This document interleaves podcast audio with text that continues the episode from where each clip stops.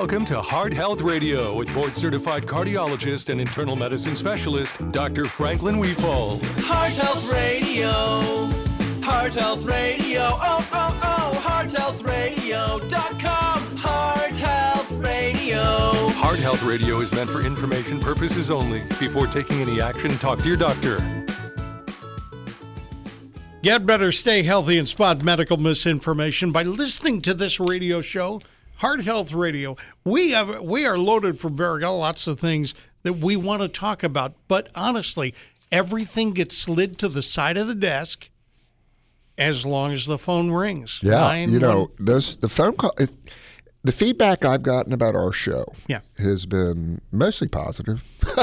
I would say very positive. But the most positive thing um, I think that I've heard are the questions and answers, Right. uh, the callers, because this is really what I do is try to explain in terminology that's um, easily understandable. That doesn't mean we're talking down, but I think one of the problems that people have when they go to the doctor is Yeah. they don't get an explanation that is reachable to people who are very intelligent but not aware of the jargon. And I think one of the things that I found in medicine is that the concepts are very simple, yeah, but the impenetrability has to do with the terminology that we're taught in med school.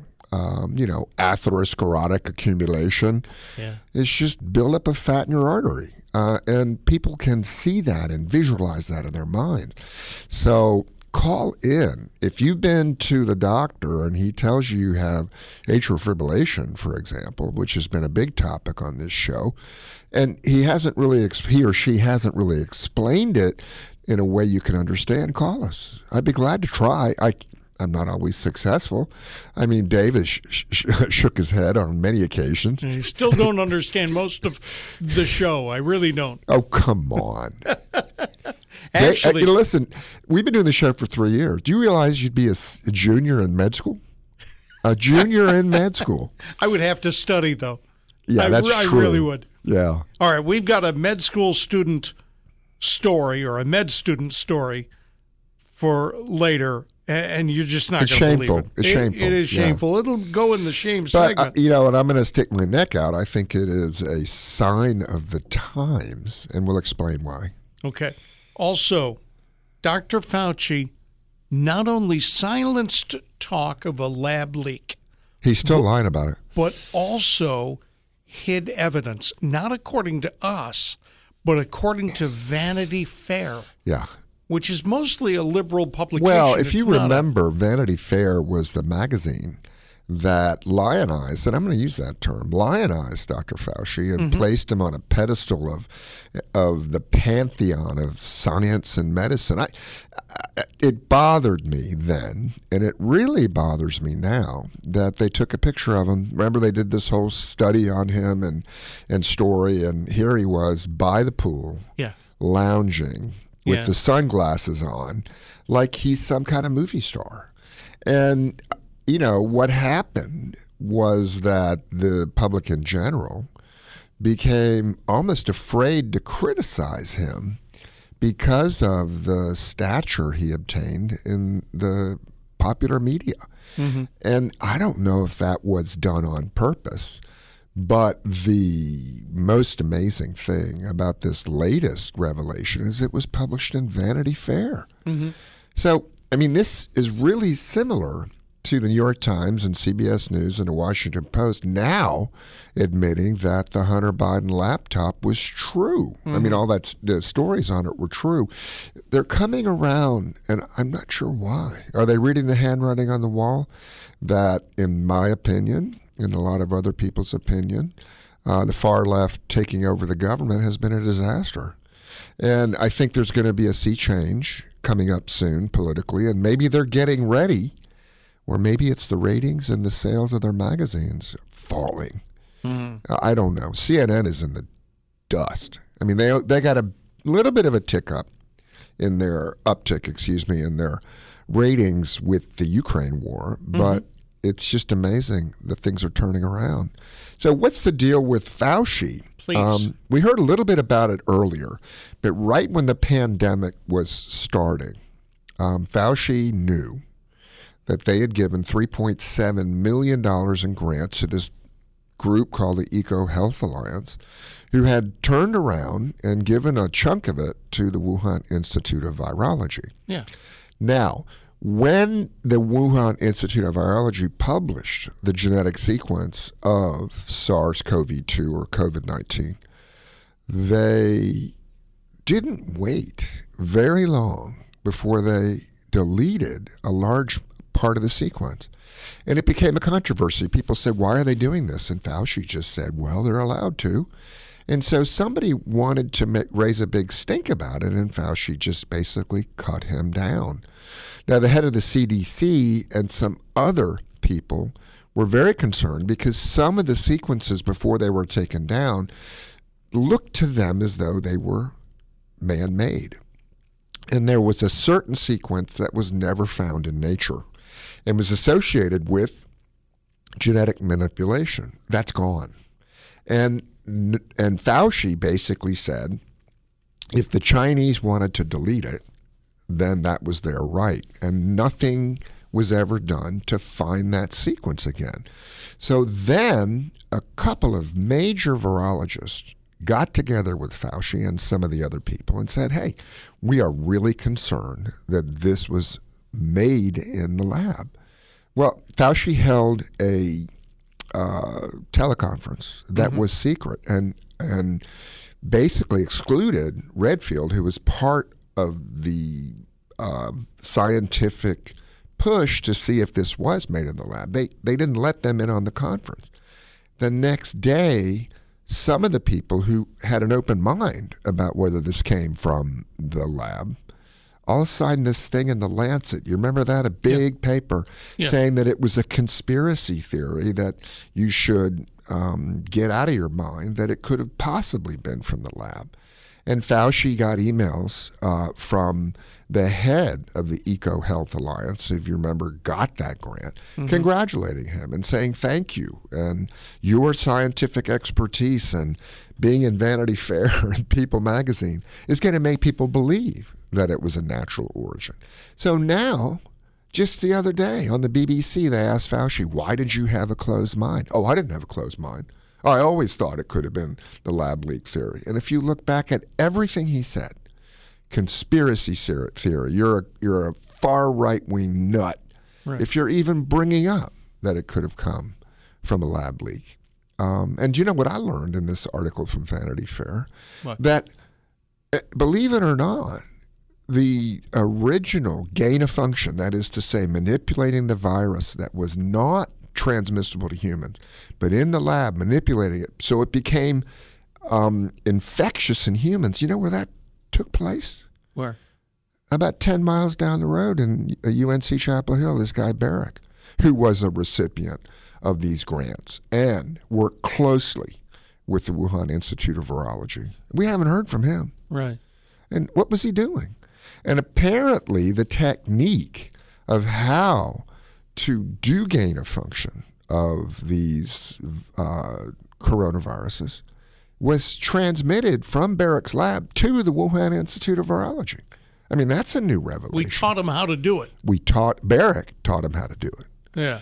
And so I'm not going to tell you that it's 100% for sure that it came from the lab.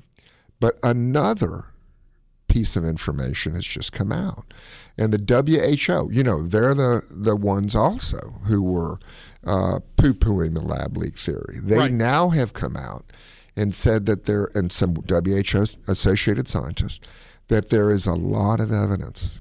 And um, I can't go into all this because it's very detailed, but a lot of evidence that the virus was floating around China in September and October of 2019. Wow. And you remember now they're trying to claim that it came from the uh, wet market in November and December of 2019.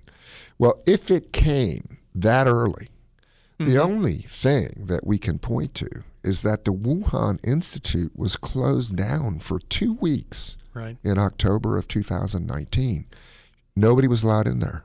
And and if you look at satellite photos, this is the great thing about great technology that we have. Yeah, They yeah. actually have satellite photos of guys in hazmat suits going into the Wuhan Institute of Virology when it was closed down in October of 2019. Well, there, there's also been reports that, for instance, on that particular day, that particular weekend or week, Mm-hmm. yeah, all of a sudden there were no cell phones in that area. located in that area. I didn't realize that we all know wherever Right. there's a cell phone, but that's true.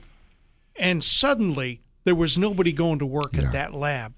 Now, here's the thing. Let me Yeah. just review. No, go I- ahead. Yeah. I- all right. Number one, the architecture of the virus right.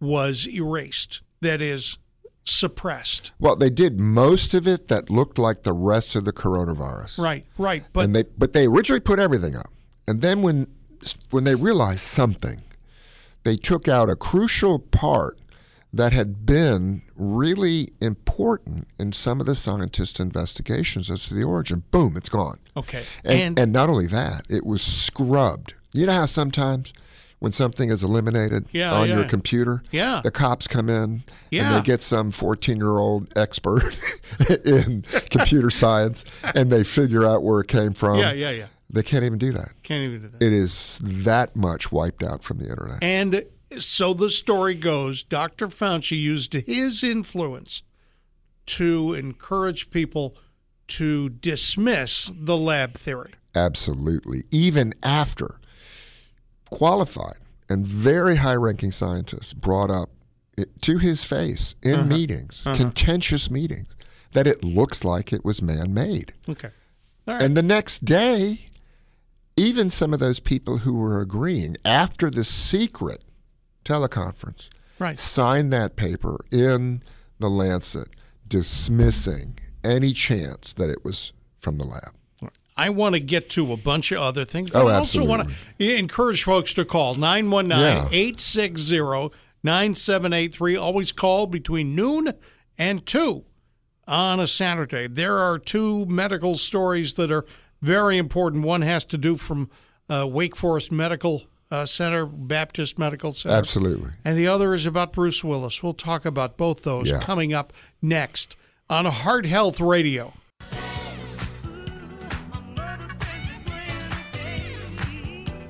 This is Heart Health Radio. Listen to us on Apple Podcasts, Spotify, or go to hearthealthradio.com.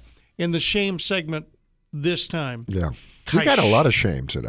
Kychelle Del Rosario, a fourth year med student at Wake Forest School of Medicine, posted on her Twitter account that a patient made a big deal about her pronouns being on her ID badge. Right. So she had this badge that said, My pronouns are he slash she. Okay. Which the LGBTQTWXYZ community wants us to, you know, um, promulgate, you know, whether we're going to be called he or she, Sure. or whether we called they. Can you, Well, you know, they is plural. it is. Okay. Yes. So, how can you identify an individual by they? I don't know. Okay. Don't cancel me yet. Okay. So I'm the patient and I'm an unresolved, uneducated Dave Alexander type, and I make fun of your badge. Well, I mean, it's not that you're just uneducated. I mean, you grew up where there were men and women, he and she. Yes, So what did the guy say? The guy said, "What other pronouns are they?" And he was laughing. He turned to some of the other people in the room and said, "Get this, you know, her pronouns are he, she." I mean, he was having a good time with it. Yeah. Okay. And She was supposed to draw his blood. yeah. She didn't like what he was saying.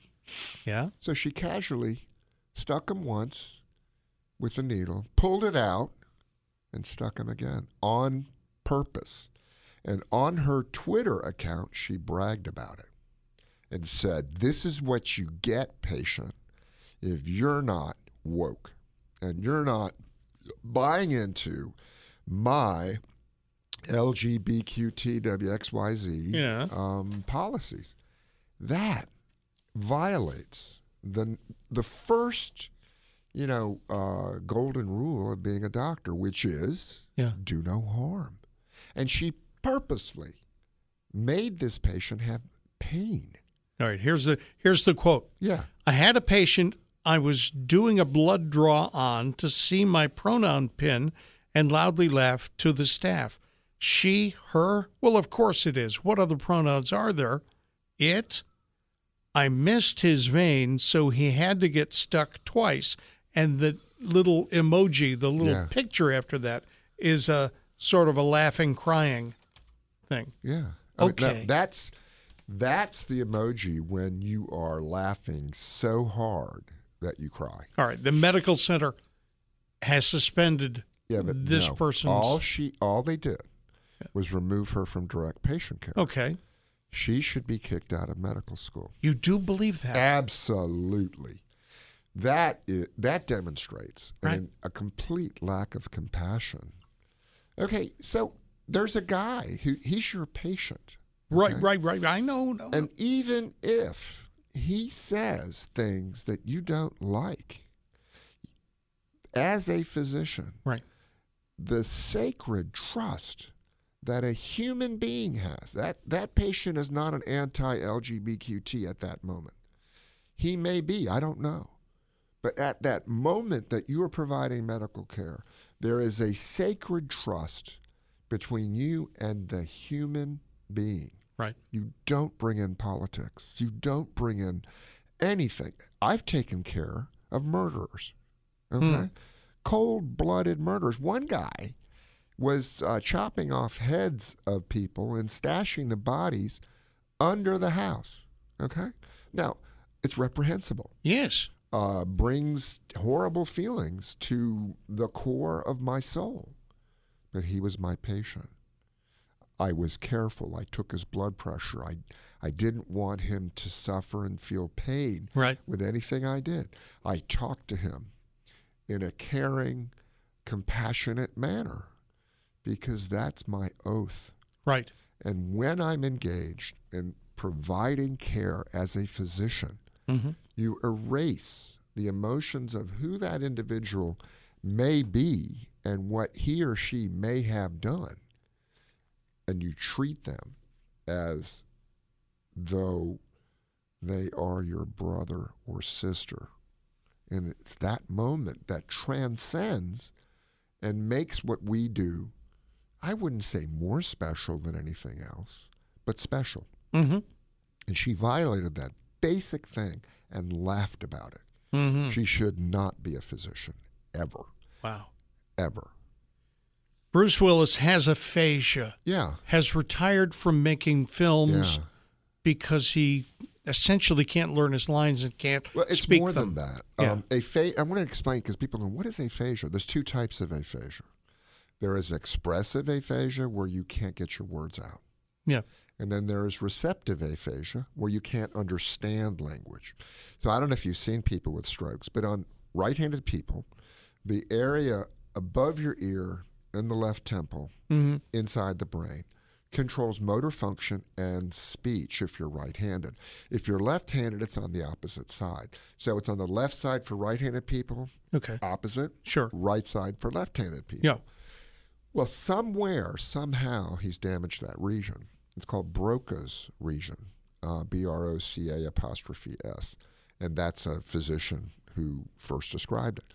So, what can cause that? The first and most likely thing uh, in people is a stroke. So, if you have a stroke in the middle cerebral artery, if you ever hear a doctor talk about that, that's the area that supplies blood to both the motor functions and the speech.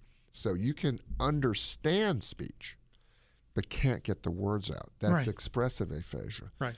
Or you can talk, and usually it doesn't make sense, but you can't understand what people are saying. And that's called receptive aphasia. He has a little bit of both, as I understand it, um, but he hasn't had a stroke, and they've said that. So, what can also happen in this situation is trauma. So, you can injure that part of the brain. And then over time, the neurons don't seem to communicate very well inside the brain, and it gets worse. Right. If you noticed in the last two years, if you turn on Netflix or um, Amazon Prime, Yeah. you see a lot of Bruce Willis movies. Yes. He's made 16 movies in the last two years. Every single one of them called VOD, video on demand, Hmm. Right. direct to video.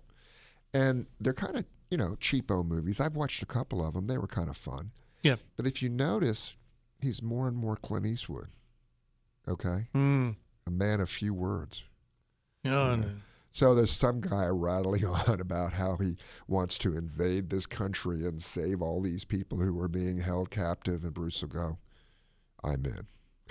you know, That'd be his and only they'll line. say, "We're going to get all these guns, and we're going to do all this stuff," and he says, "I'm with you." He suffered some sort of brain injury. Well, and, is this and again, we don't know for sure. okay? But now it's coming out, uh, and it says this is the headline: Bruce Willis's friend's fear aphasia is linked to injuries suffered on the movie called Tears of the Sun. I, that's a great movie, by the way. Yeah. Yeah, I've seen it a couple times. Anyway, there was a pyrotechnic, which is uh, another word for an explosive device. Right. Boom, and it went off and hit him in the head when he didn't realize it Oh my gosh. and he was pretty messed up and for a while. He actually i believe sued the production company. I don't know what happened with that lawsuit. But this is something that i want to get across to people about this. He's only 67 years old. Wear your helmet when you ride a bike. Right. don't play football okay? Oh, oh. um, and head injuries are very serious can lead to problems he's only 67 years old. Yes. And the reason why he did all these movies is because he needed to make money. And he got $2 million a movie. Yeah. And now we know why. Wow. It's All right, sad. w- we're going to talk about hopefully more happy uh, circumstances and stories coming Uh-huh. up, and also taking your phone calls at 919 860 9783. This is Heart Health Radio.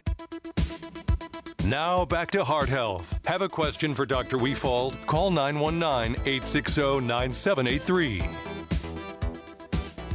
Listen to Heart Health Radio on Apple Podcasts, Spotify, or go to hearthealthradio.com, or just keep listening to what uh, we like to call radio, uh, which is what you're doing now. This is Dave Alexander, along with Dr. Franklin Wefald and Rose Hoban of North Carolina Health News. Hi, Rose. How are you? Hey, hey, fellas, how are you? Dr. Wefald wants to talk about a story that Anne Blythe wrote and is on NorthCarolinaHealthNews.org about a Wilmington Wilmington cardiologist dying after a dental implant. Yeah, and his wife leading the charge to try to get these rules changed. Is that right? Yes. Uh, Tell, us about it because I, I'm fascinated and I want to hear your in, your take on it and, and what what's going on with it. Well, I mean, so uh, as as you noted, uh, there was a cardiologist from Wilmington. He was having a dental implant at this one dentist's office, and um, you know, the reason that it it it got to our attention is because the guy had his license. He had to turn in his license. You know, um, the and the the wife of this uh, physician who died she's trying to see if she can get the rules over anesthesia turned over. Now, when you go to the dentist and you're having some procedure, like I've had, you know, a root canal, and they do, uh, you know, they do sedation, a, a certain level of sedation, and the question is like, who's administering the sedation? And the physician, uh, I'm sorry, the dentist is the one who is administering the sedation. There's no, say, anesthesiologist or certified registered nurse anesthetist there, and so this this widow would like to see that change. She's got some support from the medical community. Um, the dentists are saying, well, you know, this was like, there's been like deaths from sedation over the past decade Yeah. in in in dentist chairs. So you know that's it's a very low percentage given the millions of procedures. And then also, um, I mean, if you read the report from the um, from the dental board, uh, there's a good chance that the dentist may have been impaired at the time, Oh my gosh. Oh no. right? Because he he he surrendered his license and um, he admitted like he had been diverting opioids from his office and including fentanyl, which we all know, and like you know, and Yeah. you and ostensibly using it. So there's some ambiguity there. Like, was the guy impaired at the time that this incident happened? You know, and that was what it was about. and Sure. so he wasn't able to respond. Is it really? You know, so there's there's definitely there's there's definitely a debate about the you know what should be the level of sedation that a dentist can um, uh, administer while they're doing some of these procedures, and then you know should there when when should there be uh, either a CRNA or an anesthesiologist in, involved? And, Right. and you know, of course, in North Carolina, a CRNA cannot function without uh, uh, an anesthesiologist who's, you know, um, I think, and I forget the rules, but like an anesthesiologist can supervise four CRNAs simultaneously, but they tend to be uh, in situ, right? So, like, you know, they're all kind of functioning maybe in the same building, and the anesthesiologist is the, you know, the the the guy who kind of like makes sure that every he's the he's the backup, but um, you know, and, and so the supervision's not that the anesthesiologist is standing right there with the CRNA. Like it's all Well, you know, CRNAs are very skilled people. Um, to Right, get to that exactly. state, yeah.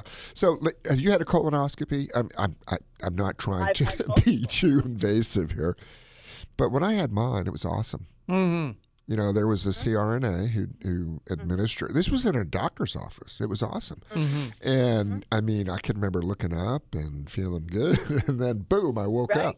And then you were done, and then ten minutes later, you were like, uh, they, you know, they were like, "Hey, wa- wake up." Yeah, and, What? and I think the thing about what's so great about that is I felt so secure, Mm-hmm. knowing that I was going to get the propofol, you know, the white stuff, the milk Yep. flowing in my Mm-hmm. veins, and I was going to be safe. Now, Mm-hmm. when I was 18, um, I had wisdom teeth removed in a dentist's office, Yes. and they gave me pentothal, sodium pentothal. Yes. Wow. In my I vein. Got gas. I got laughing gas. Well, I got sodium pentothal, and it was another great experience. I mean, but uh, I think that if the dentist is going to give sedation like that, they should have training on how to maintain Right. an airway. It, this guy was, uh, uh, reading the article, the, the patient, uh, Dr. Patel, was down for 20 minutes. Twenty minutes.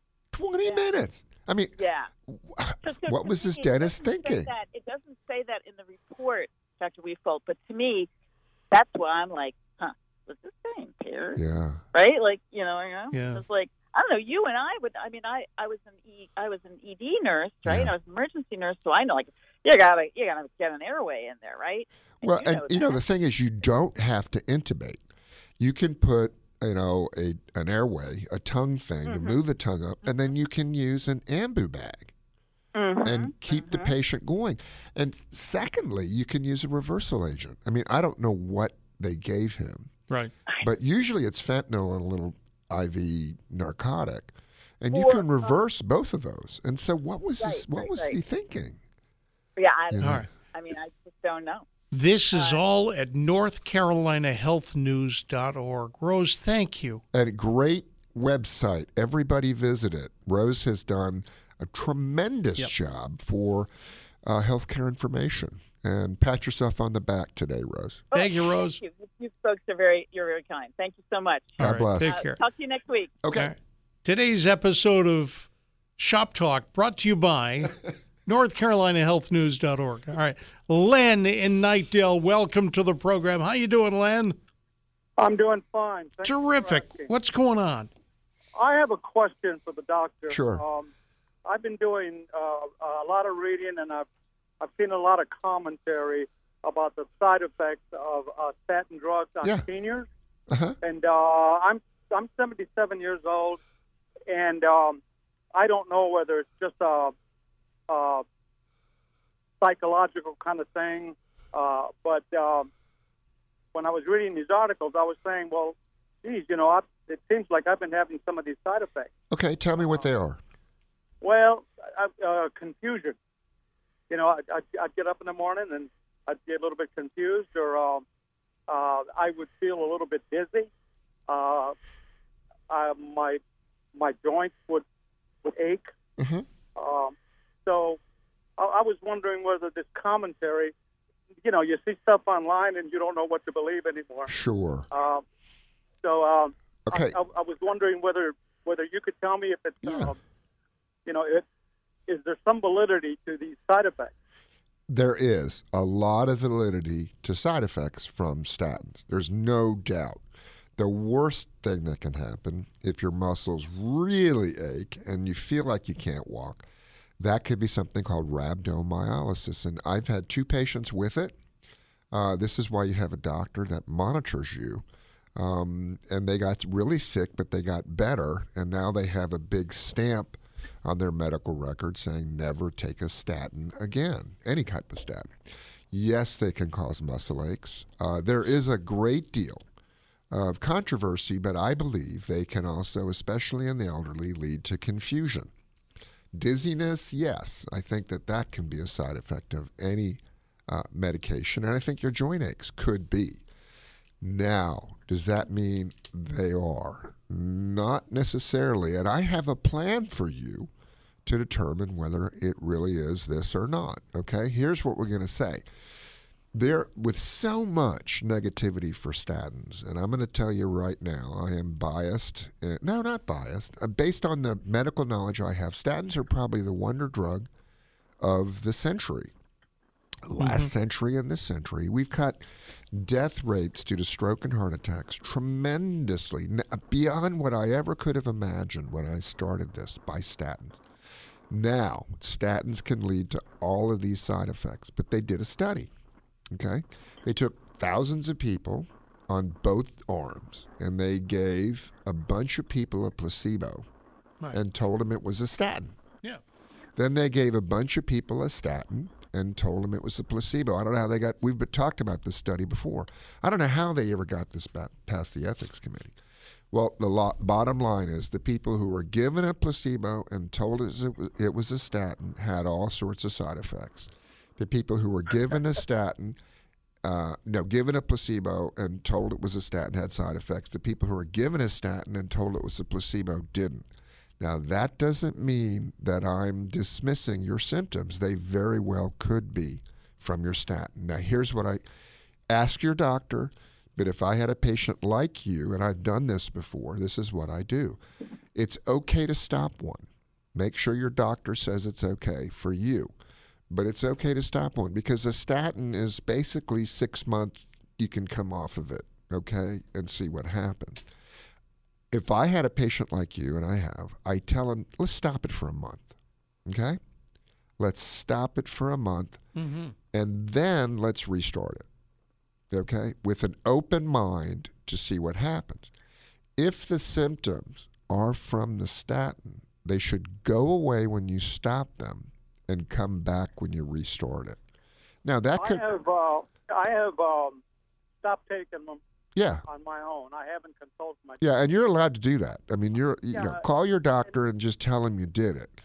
But what It's been happened? about it's been about three weeks, and um, again, I don't know whether it's a coincidence or whatever, but uh, my confusion has, has gone away. I, Okay. I, uh, you know, I'm not confused anymore. Uh, Yeah.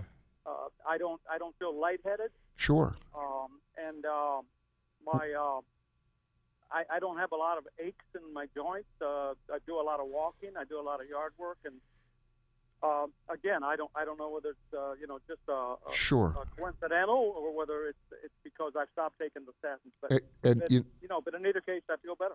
yeah, and so that is important because life is meant to be enjoyed. So there are alternatives. Let me ask you: Have you had a heart attack? Do you have blockages? Have you had a stroke? Uh, no, I had Good. a scan of I had a scan of my heart, and Yeah. uh, my calcium score was 25, Wow. How old are you? 77.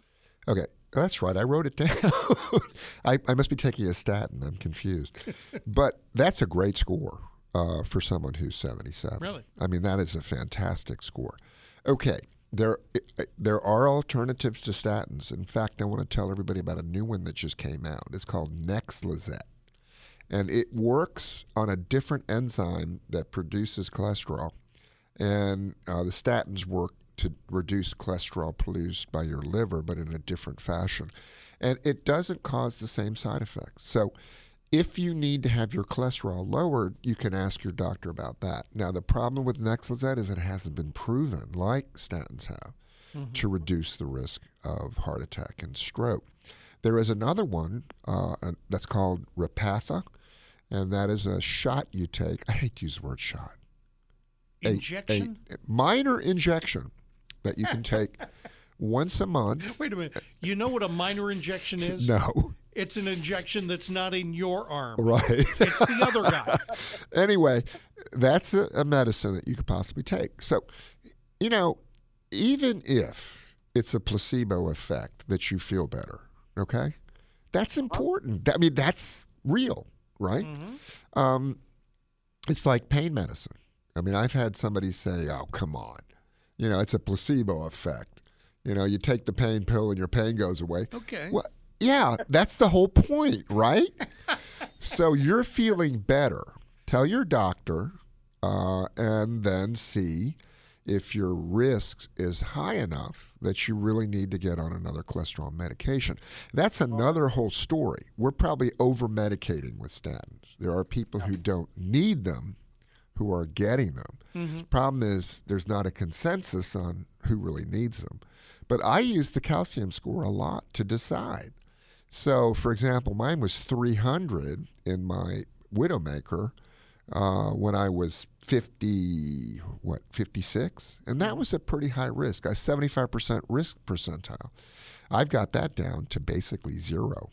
And I lowered my LDL cholesterol from 178 to 4. Mm-hmm. Okay? And my blockage went away. That's a well known um, fact that they can go away. But I didn't have any side effects from my statin. I mean, none. And that might have been because I was a real big believer in statins, and um, you know, but I could have. I mean, I could have had side effects from it. Now, muscle aches, they say you can prevent with a vitamin called CoQ10, but I won't go into that right now because you had some cerebral side effects. I mean, you were confused and didn't feel right in your head. So, the bottom line is yes, the statin could have caused all this. Yes, you're feeling better. So, what I would do is talk to your doctor and say, look, I don't think I'm statin tolerant. Oh, I know. I got one more question. What statin was it? Do you remember the name? Um, Was it a tor- Semivestin, Semivestin? Simvastatin? Simvastatin. Yeah, yeah. Now, there are two types of statin. There are water soluble statins and fat soluble. So, atorvastatin and simvastatin really work well, but they're fat soluble. And there is a lot of evidence that the water soluble statins don't cause as many side effects. That's why I'm taking uh, one called Livalo, Living Low. Really? Livalo. And it has the least amount of documented side effects. And I haven't had any with Livalo. Now, it's really expensive. Oh, I mean, and Medicare D doesn't pay for it. Ah, I forgot to turn my phone off, people. I am so sorry. Oh, we got an emergency. no, it wasn't. But the bottom line um, is that I think you're doing the right thing. I think we'll never know unless you had a placebo trial. Now, this would be unethical. I'm not going to recommend this. No, no. But, but But but what one could do is have your wife. I'm not recommending this. I'm No, just no, this no, is hypothetical. don't do this. Have your wife give you a placebo versus the the statin. Do not do this. I'm saying it's hypothetical. And then you could determine. You could say, you know, I don't know which one it is, Right. and let's see what gives me the side effects. Or you can ask your doctor also if you need a statin. And again, I don't know if you do or not because it's a risk I factor will do analysis. that. I will do that. And just ask your doctor. Well, what about a, what about switching to Pravastatin or Crestor or Livalo, and see if that doesn't cause side effects because those are water soluble. Len, thank you. I hope I helped. You're welcome. It I- does. Thank, thank you very much. God bless. All right, take care. This is Heart Health Radio. Listen to us on Spotify and on Apple Podcasts and at hearthealthradio.com. Well,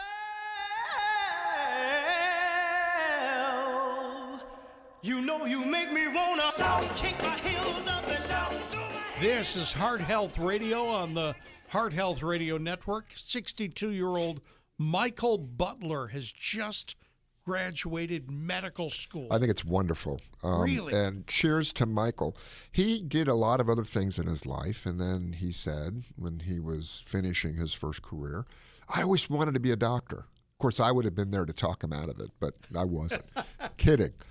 Um, and he went to med school at age 58, graduated at age 62. He's going to do a three year residency. He'll be 65. yes. 65 when he starts. Now everybody say, "Oh man, that's too old." No, it's not. I'm 63. I feel great. Uh, I'm going to work until God calls me. Yeah. I may slow down a little bit, but remember this: I have a lot of guys from Johns Hopkins who retired after 20 years. Mm-hmm. And so they made a ton of dough. They invested it well. One guy bought all these ancient coins and made all his money that way. Anyway, Yeah. they retired at 50, so they practiced for 20 years. Remember, specialists don't finish until they're 30. Okay? Right. So you graduate high school at 18, you got 12 years, and then you start making money in a job. Right. Okay? Residencies don't pay. Okay? You're not making money in a residency, you're living hand to mouth.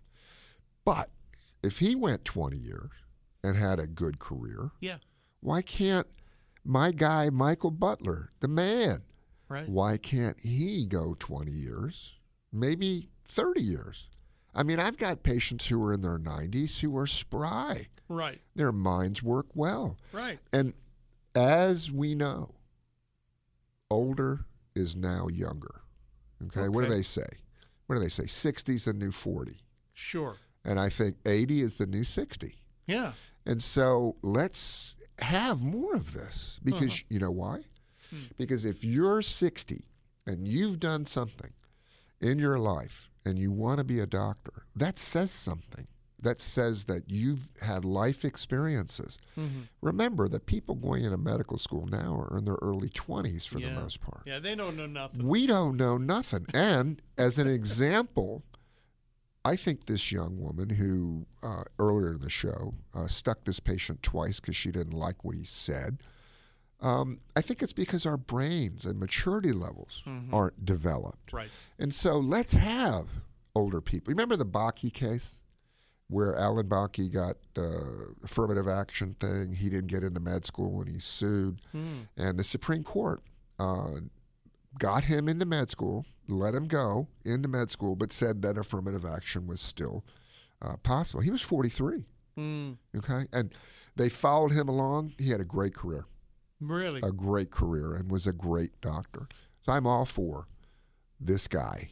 And if you think about your doctor being 62, he Yeah. might be a new doctor. right. Yeah. And I love it. All right. Phil in Raleigh. Welcome to Heart Health Radio. Yes, good afternoon. I have a question for the doctor, please. Sure.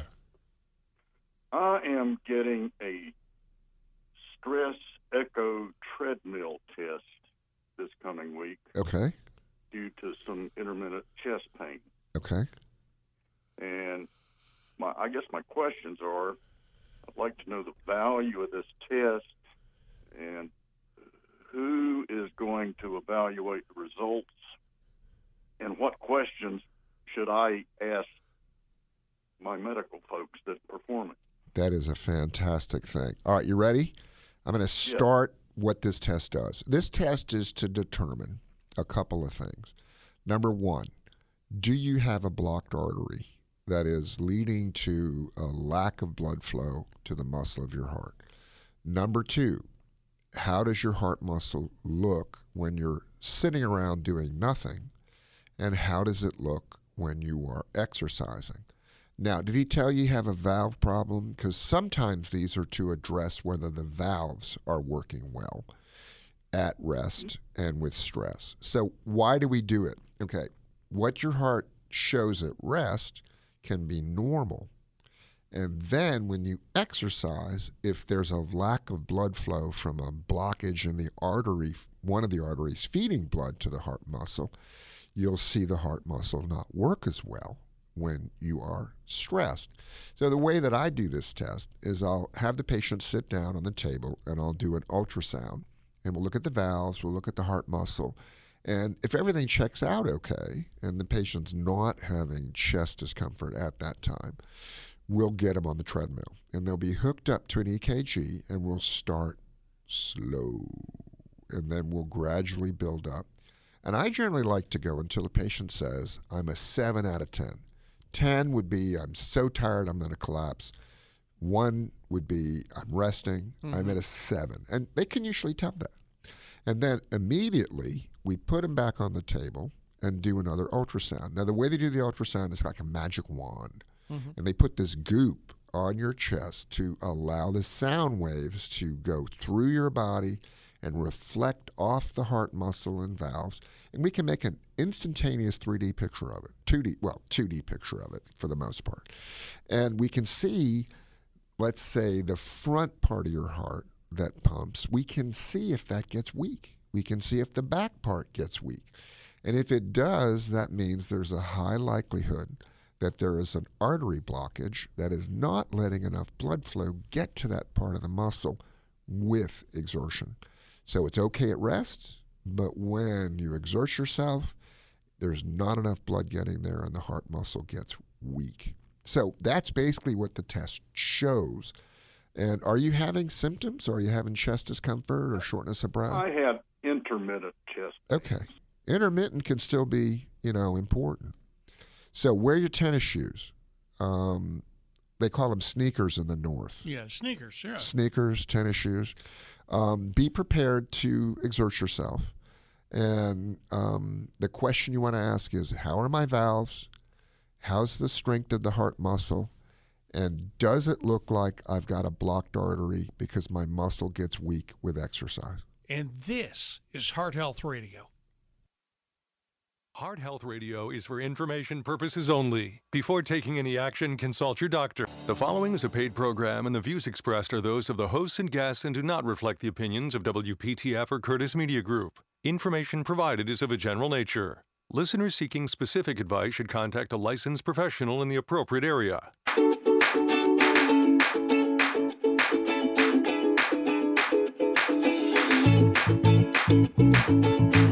Welcome to Heart Health Radio with board certified cardiologist and internal medicine specialist, Dr. Franklin Wefald. Heart Health Radio.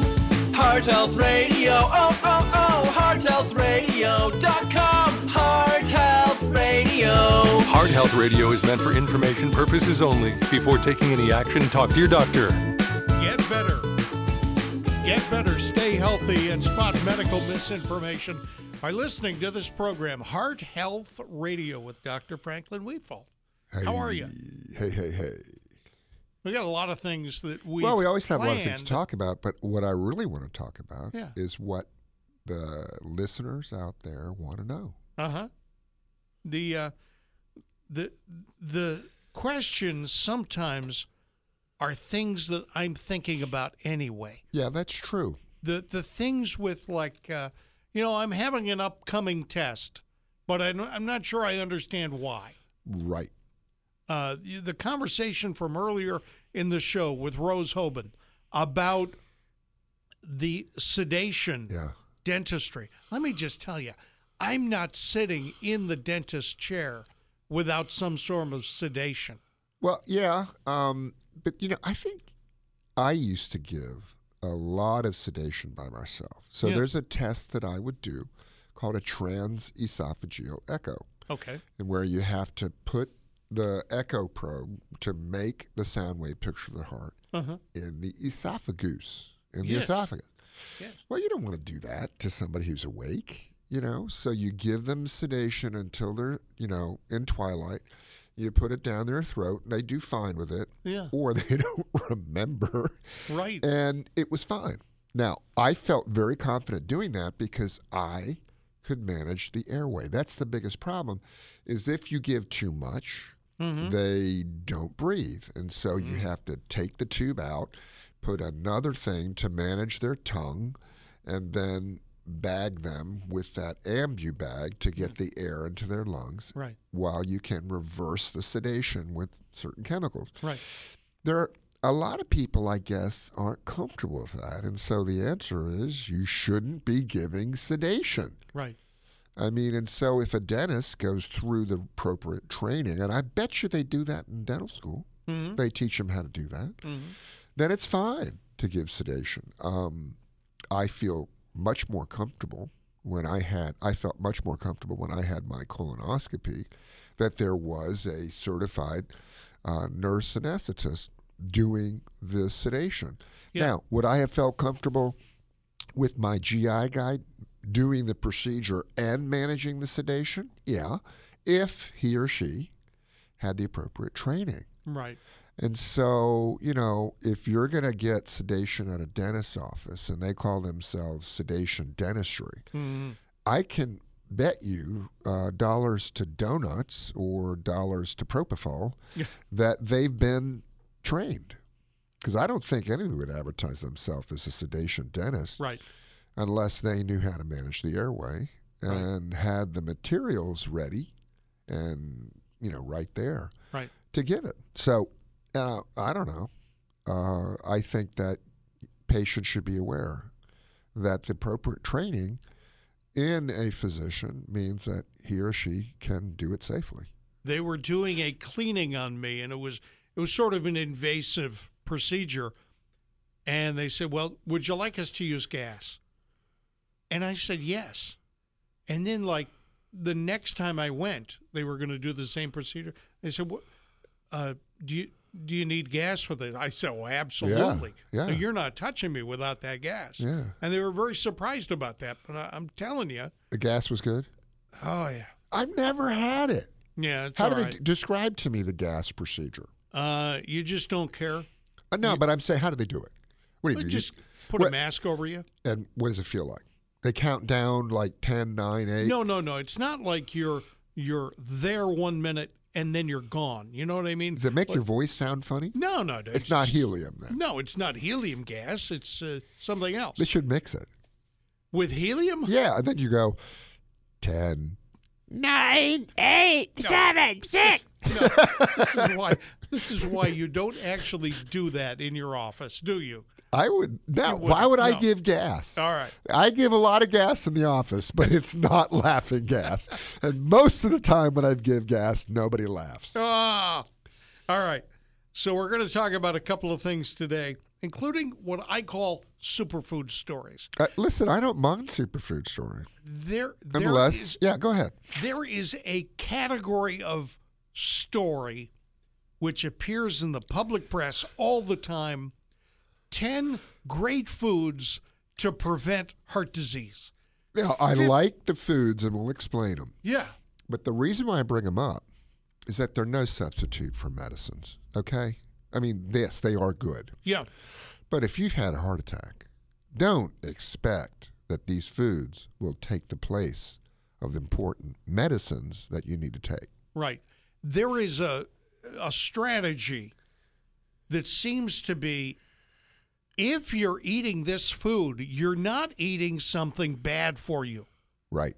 Okay? And this is the story that we have in our stack about avocados. Yeah. They say, "Oh, eat this food and it will totally turn your heart health around." Right. except that th- I read the story and you get in the middle of it and you realize what they mean is if you're eating avocados instead of bacon, Right. That proves nothing, doctor. Right. Although I will say this, okay, avocados are really good for you. I mean, they have a lot of natural stuff in them that flavonoids and you know frankennoids and Frankensteinoids. I don't know, I'm making this up. A lot of stuff that does help your immune system. It's made with real ingredients. yeah, Yes. and and avocados um, also reduce inflammation, which is really important. okay. Um, eh, but you know, the thing is, if you eat an avocado, you can feel good that you're helping yourself and your body. But don't throw away your statin and your aspirin and your beta blocker if you've had a heart attack because you have an avocado instead. Right. Eat avocado. You know, I love avocados with ranch dressing. Mmm. Yeah. Love them. Yeah. You don't like them? Uh, no. Have you ever peeled an avocado? I don't think that from my perspective, an avocado has a taste. Really? It Uh-huh. Only has a texture. Now, it, when you go to the Mexicano restaurant, Mexican restaurant, do you have an avocado dip? I have the guacamole, Yeah, sure. that's called guacamole. Right. I call it avocado dip. That's pretty stupid. But it But guacamole's really good, and avocados are really good for you. But when you read these stories, yes, they are true. But Yeah. don't believe they take the place of the medicines that the doctor is giving you if you've had a heart attack or if you've had a stroke or if you have AFib right, and you need to take a blood thinner. Well, an avocado is not going to take the place of that, right. but it's going to help you in addition to. Okay. Plus, you put some ranch dressing on it. You know, it tastes pretty good. How about this? They always say, you know, the these vegetables, dark greens, Yeah. um, They're good for you. Nuts, you know, all those things. Wouldn't it make much more sense if, when I was twenty, I'd have started a habit to eat those sorts of things Okay. Yes. all the time? But I'm going to say what's even more important. what? Okay. When you were minus 10, Yeah. that's your mom and dad who got together to make you Yes. had good genes. Okay. All right. All right. I mean, eh, you can go back in time and say, I'm going to eat avocados. And the other big thing now is cranberries. Uh huh. And then super beets and what else? I'm thinking of. I can't even remember the the foods that they. Somebody said. said somebody said niacin. Yeah, well, we'll talk about niacin in a second. What is it? Nuts? Yeah, walnuts, grapes. No, Berries. not grapes. Berries.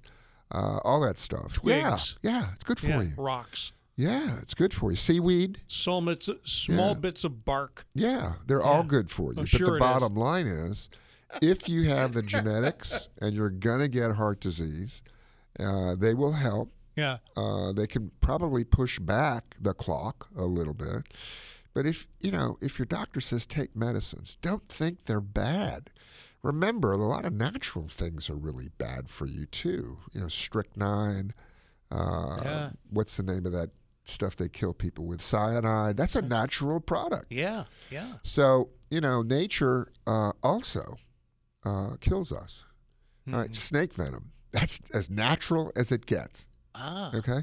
Um, so don't shy away from chemicals when chemicals are necessary. Don't I try to make people take the fewest medications necessary. Do I have people on 10 medications? Sure. Yeah. Okay, I do. But that's very few. And uh, do I ha tell people to eat well? Yes. And not smoke? Yes. And exercise? Yes. But also take your medicines. Good. Eat your cranberries. Eat your avocados. Eat your walnuts. But Okay. take your medicines. This is Heart Health Radio. Erica in Raleigh. Thank you for calling, Erica. Hello. Hi. Hey. Hey, I have Aspen tea that has ginger in, and it also has turmeric. in- turmeric. Er- Erica, uh, I'm having a hard time understanding what you're saying. Can you slow down a little bit? Can you hear me now? Yeah. Yes. Yes. Okay. Erica, what is it you wanted to ask about? I have some tea, and it, it has ginger and it has turmeric in it. I was Yeah. calling to find out what is the best time of day to drink that in the morning or All right. Okay, that's a good question.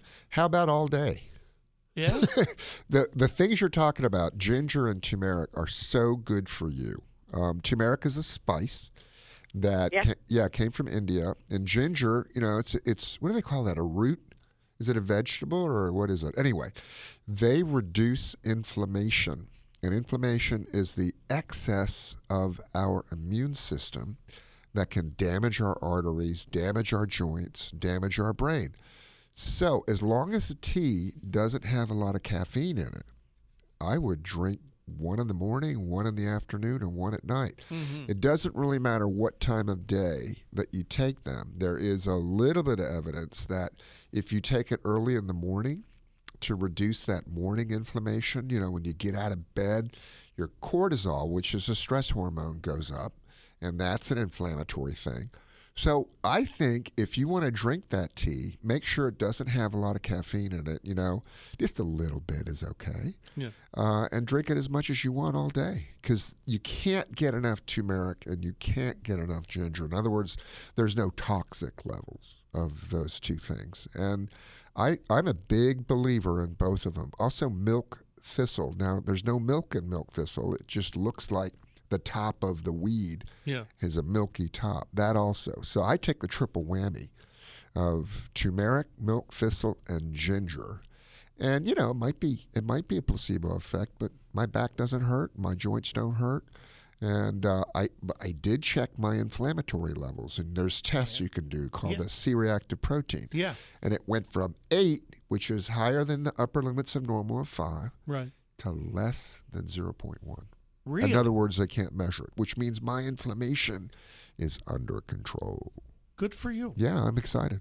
Erica, thank you very much. Good luck. Get better, stay healthy, and spot medical misinformation just by listening to this show, Heart Health Radio. Welcome to Heart Health with board certified cardiologist and internal medicine specialist, Dr. Franklin Wefald. Call us with your health questions at 919 860 9783.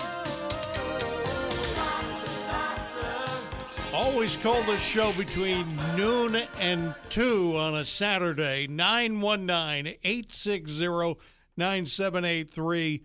And Dr. Wefald will try to help you out with whatever questions you've got about your health issues. Hospitals in the UK are now asking men if they are pregnant. Lord have mercy, save me. And, you know, this it's just it's just craziness. Now, there are people Yes. who are biologically, and I'm going to say this XX, okay? They have two X chromosomes. Yes. They have beards. They have no breasts any longer. Uh huh. And they identify as men. Okay. And they often have babies. Okay. Okay. Um, I don't know how they do it because they take so much testosterone to get the beard growth. Yeah. But I have seen pictures of what looks like, you know, uh, uh, the average Joe Sure. with a huge belly giving birth to a baby. Now, I guess what they're saying is that if somebody comes on, it looks like a man and walks like a man and talks like a man, it could be an XX human being Hmm. who is pregnant. So I don't know. I just think it's ridiculous that we have to now bend over backwards, watch our pronouns, be careful we don't offend somebody or Right. make them uncomfortable. Right. Why wouldn't the man with two X chromosomes volunteer that information? Okay You, you sure? and say, I have a womb, a uterus, I still have my ovaries, so therefore I could be pregnant You're- if you're- I'm having sexual intercourse. Am I right that you're describing a very rare? Okay, they asked person. the the Gen X and Gen Z gen- mm, generation, Yes. what percent of this society is L, of is LBGQT? Yeah. And you know what they said? I don't know. Twenty to forty percent. Yeah. I mean, come. You know what the real number is? What? 0.1%. And so what I that's still a substantial number of people, Yeah. okay? And you know, the 300,000 people in this country are LGBTQT. Okay. That's fine. I love them as human beings Yeah. and we want them to thrive and do well and achieve their goals. But this whole concept that we have to treat every single human being as an LGBTQT, Right. WXYZ, Yeah. I think just gets us away from living normal lives. And I don't mean normal in the sense that LGBTQT, WXYZ people aren't normal. They are normal human beings. We Yeah. treat them with love and respect and, and everything else. But come on, stop being so woke and asking a man that you know is a man. Right. Right. Right. Uh, Right. Excuse me, I have to ask you, are you pregnant? And it's just ridiculous. I'm not. It's ridiculous. Thank you for asking, but no thanks. Uh, yeah. Yeah. All What's right. your pronoun?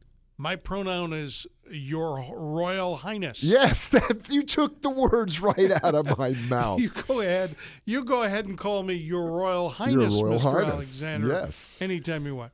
All right. So there is a story out that says Russia is targeting U.S. hospitals. yeah, it's pretty scary. for cyber attacks. So the hospital systems, believe it or not, have your history on a cloud. Yes, they do. So what that means is somewhere in Iceland or under the North Sea or in the Rocky Mountains, there is a server. Yeah. It's a hunk of metal that has all your history in it. And when the hospital needs to call it up, it's almost instantaneous, but it's in the cloud. Now, they also have big computers in their um, within their um, bricks and mortar Right. that connect all this stuff. Well, the Ruskies are targeting these computers. And I don't know if you've heard of ransomware, Yes. but a lot of people, they're in Albania and Slovenia, and they're pretty nasty. Um, what's that called? Hackers. Yeah. And they're blackmailing uh, hospitals, especially saying, We got all your patient data. We're going to shut down your hospital. And hospitals can't survive without computers now. Everything is on the computer. If your computer system shuts down, Yes. your hospital shuts down. Yep.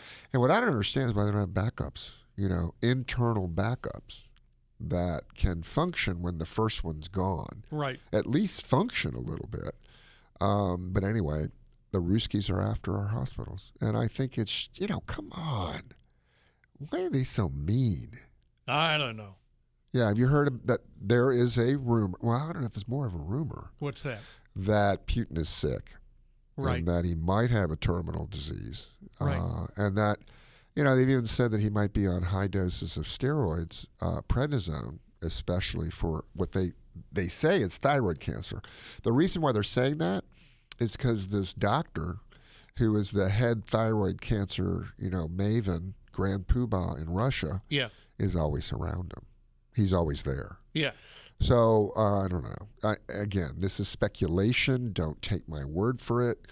But somebody's trying to explain why he's just been so illogical. I mean, what gain could Russia ever have by doing this to the Ukrainians? It just doesn't make any sense. So some people are saying that he's sick and perhaps even terminal, and therefore wants to go out in a blaze of glory as the new Joseph Stalin or the new Frederick the Great or whoever that was. And uh, I hope that's not true. I hope we can stop this. Right. Th- uh, there's a story about a New Jersey high school where 65 people who have either attended or worked at the school have Yeah. rare brain tumors. Yep. Now that would be a a break in nature's uh, law if that was uh, by random chance. Uh, when you have 65 individuals with a rare brain cancer Right. out of New Jersey, out of one New Jersey uh, school, they got to look at that school. They got to find out what's causing that. And that's just uh, unbelievable. It's like Love Canal Right. you had all these kids and all these young people getting rare blood cancers, and it all came from the poisons in the love canal. Um, New Jersey has a particular unique, well, not so unique, it's unique in the how much they have, is radon gas. Okay, so what is radon? Radon is a radioactive gas that comes out of the ground. And if you have a basement or if you have a crawl space, Right. Then the radon gas can concentrate and it can cause lung cancer. So I have had five people that I know of, either from high school or college or med school, who have died of lung cancer. Mm. And not a single one smoked. Mm. But four grew up in the great state, the garden state of New Jersey. Right. So if you have a crawl space and if you have a basement, even if you're living in North Carolina, do they? Re- I don't know if they require it, but they used to require where I used to live Yeah. is a radon detector. Okay. And if you have excess radon, don't worry. There are certain things you can do, like hook up a fan into your crawl space Sure. that keeps it aerated so the radon gas just diffuses into the air and doesn't concentrate in your basement or your crawl space. But Right. there's something. Something has caused uh, all these brain cancers in the school in New Jersey, and they need to find out right away. That is so bad. It is just a shame. Woodbridge, New Jersey. All right, we've got a lot more coming up on the radio program. You participate in this show by calling 919 860 9783. Call up that number, and Dr. Wefald will talk to you about what you're worried about. This is Heart Health Radio. Now back to Heart Health. Have a question for Dr. Wefald? Call 919 860 9783. Get better, stay healthy, and spot medical misinformation by listening to Heart Health Radio whenever you can on Apple Podcasts or Spotify or at hearthealthradio.com. Dr. Wefald, how you doing? I'm doing good. I can't believe we only have a half an hour left. Can't believe it. I either. mean, you know, what is it about as we get older? Time just really does fly. really? You Haven't so? you noticed that? Okay, go back to when you were in second grade. Sure. Summer lasted forever. Yeah. Wasn't that great? It didn't. Yeah, yeah. It And did. now, I mean, okay, there's May, and next thing you know, it's Christmas. yeah. It's just ridiculous. One How minute it's flies. May, and then the next thing you know, you're like 65 Yeah, and you get to retire. and I'm almost I'm there. just telling you. I'm just Yeah. telling you that that's the way it feels to me. yeah, my grandkids are growing up more slowly than my kids did really, to me. I mean, uh, yeah. really. No, maybe the other way around. Well, say I I, don't have, know. I have, yeah, I have two grandkids. I guess they sort of seem the same, yeah. You know, from when they, er, you know, sort of erupted from their shell and became walking, talking time bombs. I re- yes, I really have to watch out that I don't refer to my grandchild as my daughter's name. Right. That's a you know that's a number one. That's the kind of thing my dad Well, my, my sister, all the time. my sister used to get really mad because when my mom got Alzheimer's, you know, yes. Oh, actually, I think it was multi-infarct dementia. That's another another story. But anyway, she started calling her Yes. daughter Yes. by my daughter's name. Yep. Okay, and I used to get very upset about it. But I used to say, "Look, you know, it's just it's not her talking; it's the brain, you know, malfunction Right. talking." And so, I don't know. I I get my kids' names confused sometimes, and I think that's just normal. Hmm. The uh, list of uh, foods that are supposed to unclog the arteries. Yeah, let's. I found it. Just go ahead and, and read them off. Onions, yeah, okay. Again, flavonoids and antioxidant things, but I just have one recommendation. Yeah, what's that? If you eat an onion and you go to your doctor, please use some mouthwash. Okay. Did you ever like? You ever seen people they they just peel an onion and they eat it right Yes, out of the yeah, thing yeah, raw? yeah, But anyway, yes, it's good for you. Uh, no, it can't hurt you. How are you going to possibly eat enough Well, to make a difference? Throw them in. Throw some onions in. Apples. Now, here's two things about apples. Number one, what has more sugar, a glass of apple juice or a glass of Coca Cola? Apple juice. Right. Right. So, natural sugar is sugar. I think the best part of an apple in terms Mm-hmm. of health is what? the skin. Yeah. So, the skin is hard fiber. That will help clear your gut out. Yeah. apples are fine, but don't eat too many. And when you have a glass of apple juice, please don't drink apple juice all day long. You'll be getting so much sugar Yeah. that it will counteract the good effects of, you know, the stuff that's in the juice. So remember, sh- natural sugar is sugar. When you asked me what I thought the healthiest part of the apple was, I knew what the answer was. Yeah. All I had to do was think about whatever part wasn't really tasty. I, no, I love the skin. The skin Oh, of the no, apple is much healthier for you because it doesn't taste as good as the rest of it. But I no, yeah, it does. You're the guy who said oh that my god! If I don't have an apple with skin, forget about it. If somebody slices up an apple and peels it, I don't want to eat it. But you're the same person who told me to eat the skin, but not the inside of a potato. A potato. Yeah. So uh, my favorite kind of potato is when you shell it all out yeah, and put a little cheese in there, and maybe just a little bit of the white stuff, yeah. and some bacon. It's a potato skin, and then you throw on a big old hunk, a hunk Yeah. of sour cream. Yeah. Love it. You ever been to TGI Fridays? Yes, I have. Tater skins. You can actually buy those in the freezer. yeah, tater skins is not not my problem with TGI, uh, whatever it is, because it's, sometimes what happens is I'll order the big beer, right? The I don't twenty-two drink. ounce. I don't drink beer anymore. Oh my I gosh. out. Uh, I have no tolerance for alcohol anymore. Oh, it's there have been times I've been there until it was TGI Oh, Saturday. T- TGI Saturday. All right, Liz in Mebane, welcome to Heart Health Radio. How you doing, Liz? Hi. Hi. Hey, hey, what's My up? question is about fluid restriction. Yeah. Um, I have heart problems, and the doctor put me on fluid restriction, Sure. but no number.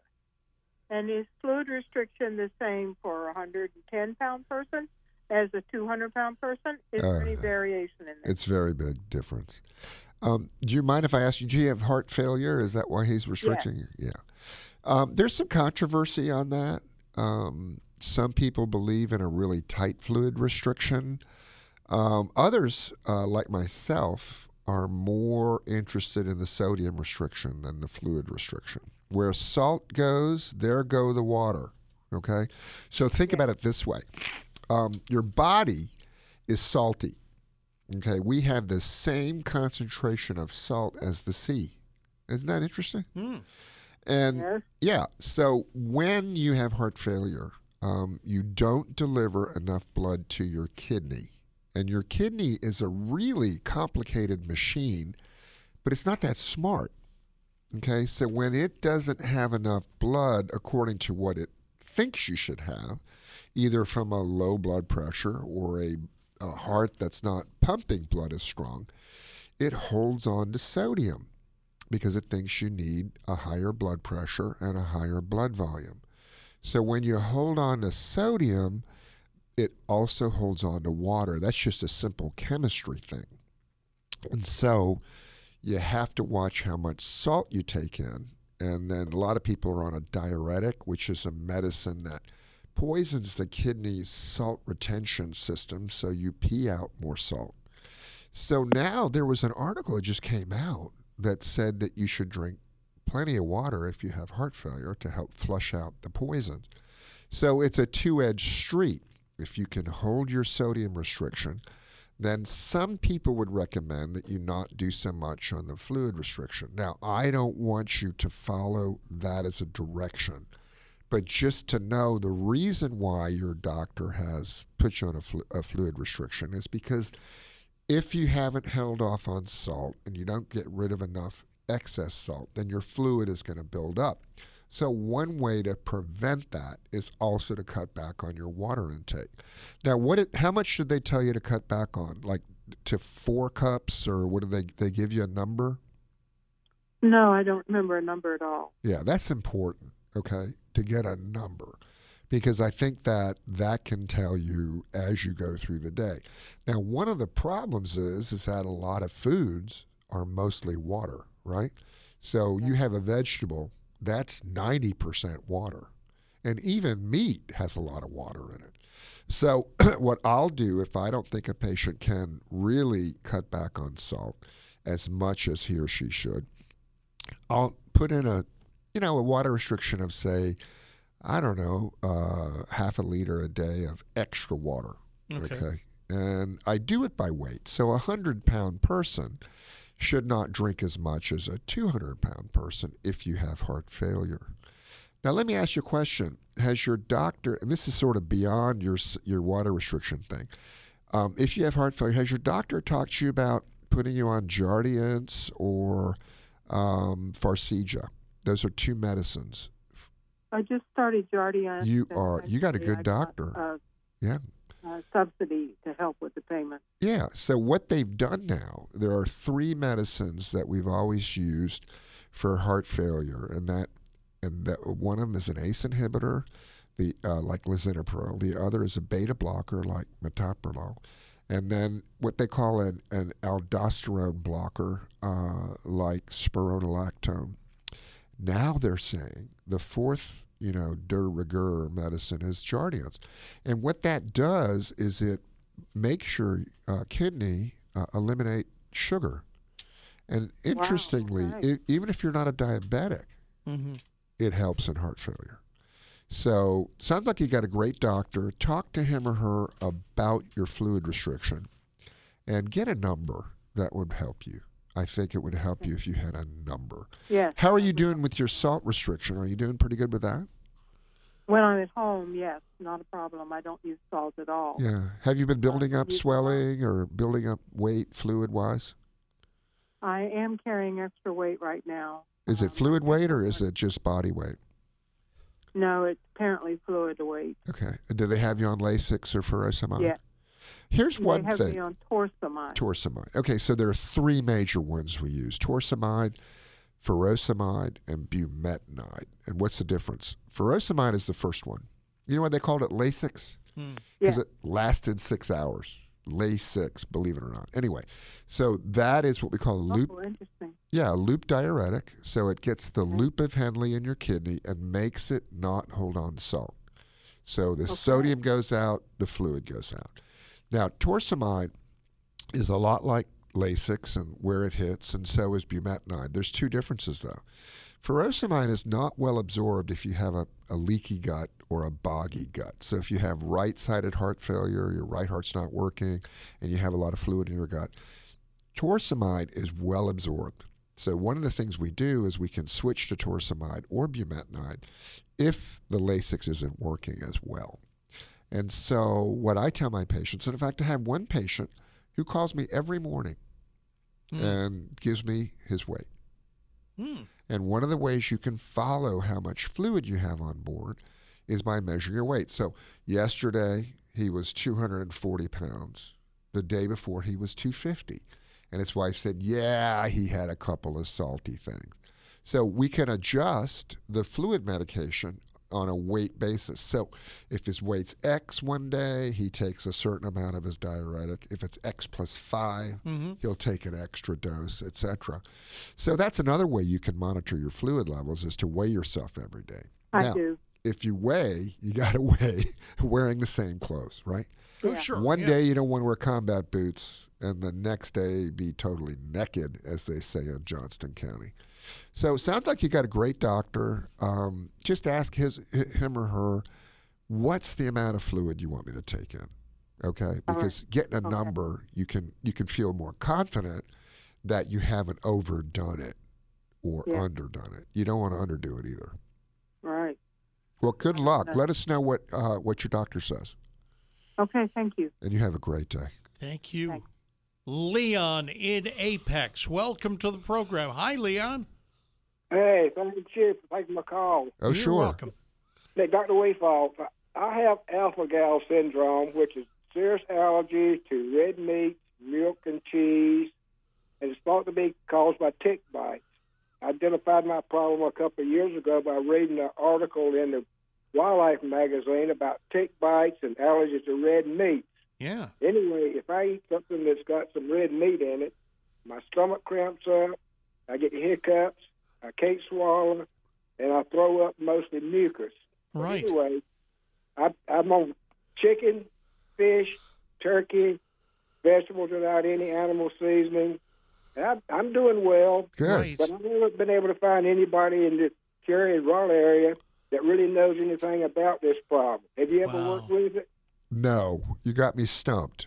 Okay, so tell me again. Is, you got a tick bite, and then you got allergic to meat. Well, that's what they think. The only Okay. place I've been able to find any information is on the Mayo Clinic about alpha gal syndrome. How do you spell that? The, the galactose that's in red meat. Yeah.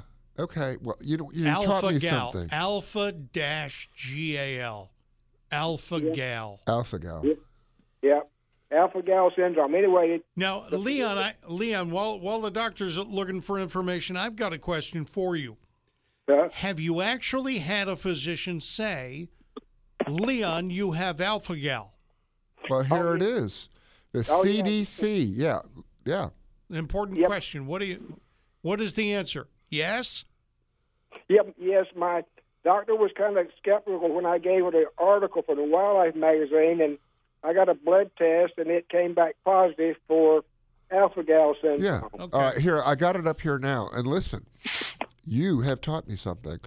Alpha gal syndrome, there's something called alpha galactose 1 3 galactose. It's a sugar molecule found in both mammals. It's not found in fish, birds, or people. That's why you can eat fish and Yeah. chicken.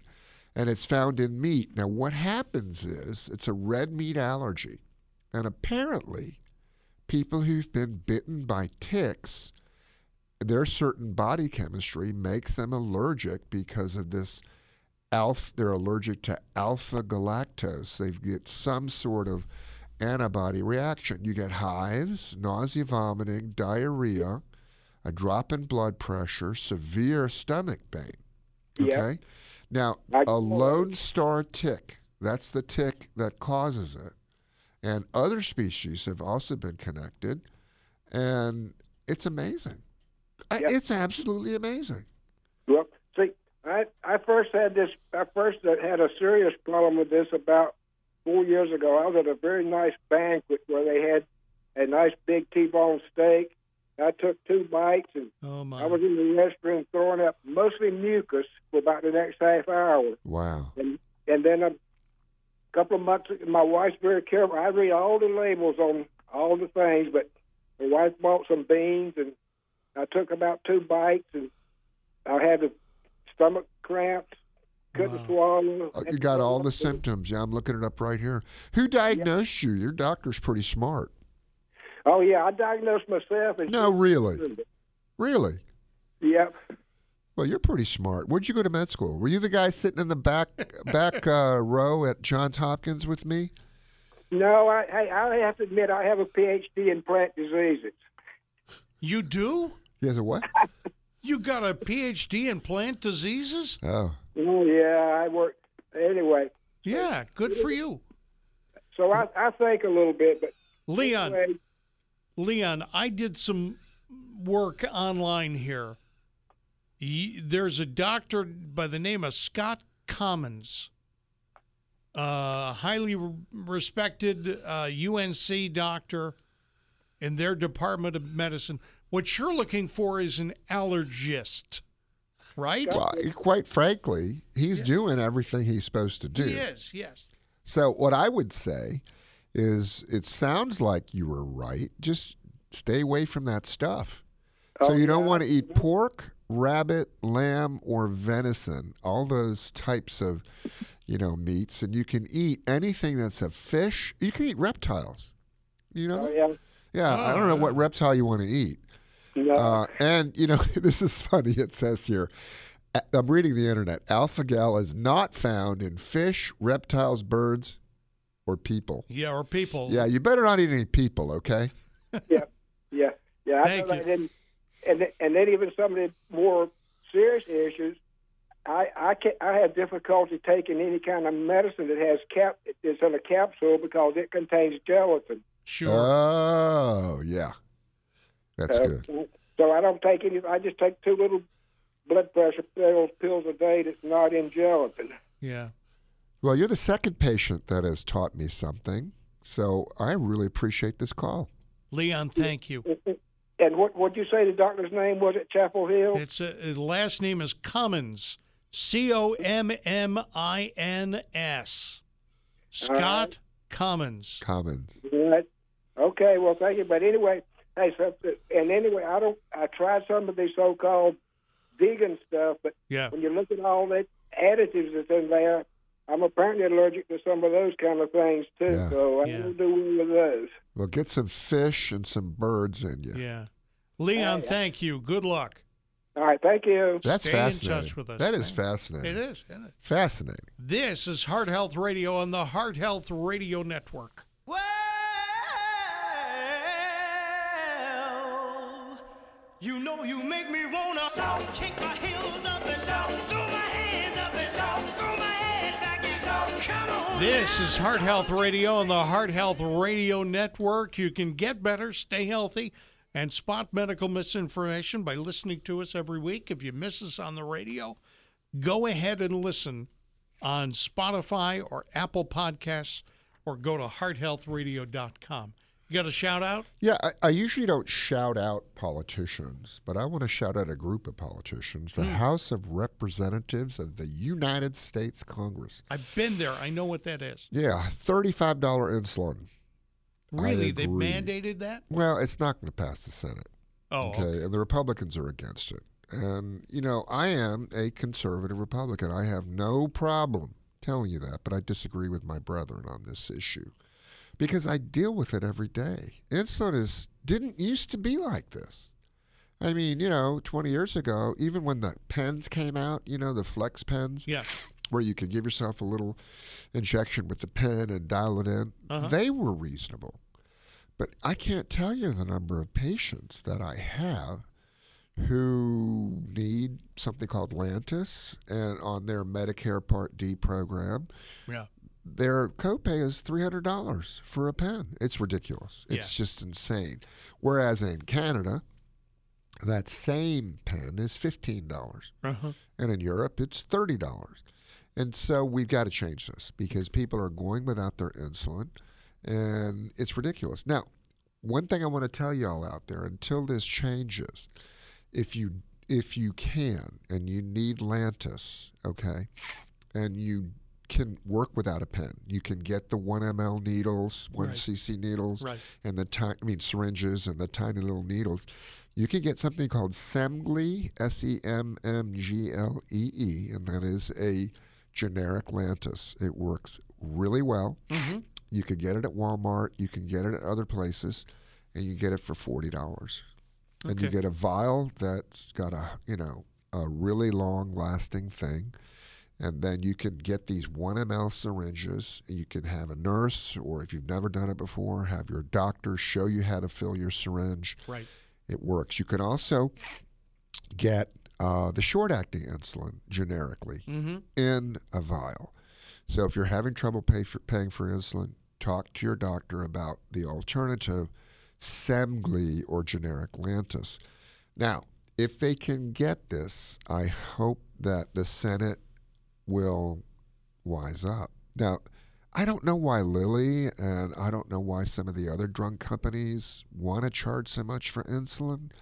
Uh, I know that um, we have a, a great company here in Clayton, Mhm. uh, Novo Nordisk, Right. and they used to make all the generic insulin. And it used to be the Novo Nordisk's uh, Novolog, it's called Yeah.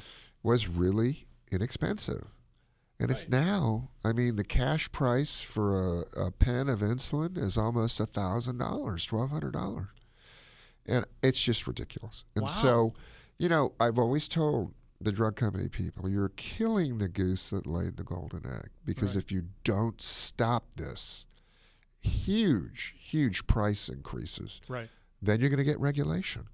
And regulation can be bad for everybody. So I want to shout out the House, even though I hope that they all get defeated in Right. the next election. Uh, they did a good thing. Uh, I think this is a slap in the face to the drug companies. They need it Yeah. because they're making a huge mistake. I think the only way to solve the medical community in uh, America is by running you for Fauci's job. We get- Well, I'm not an infectious disease person, but I think I can do a better job than him, especially since I'm much better uh, in the media. You know, I think I can be honest and truthful for a change and let people know uh, that I'm on their side and not trying to protect myself from the things I did, like fund the Wuhan Virology Institute. I'm Franklin C. Wefald, MD, and I approve that message. Very good.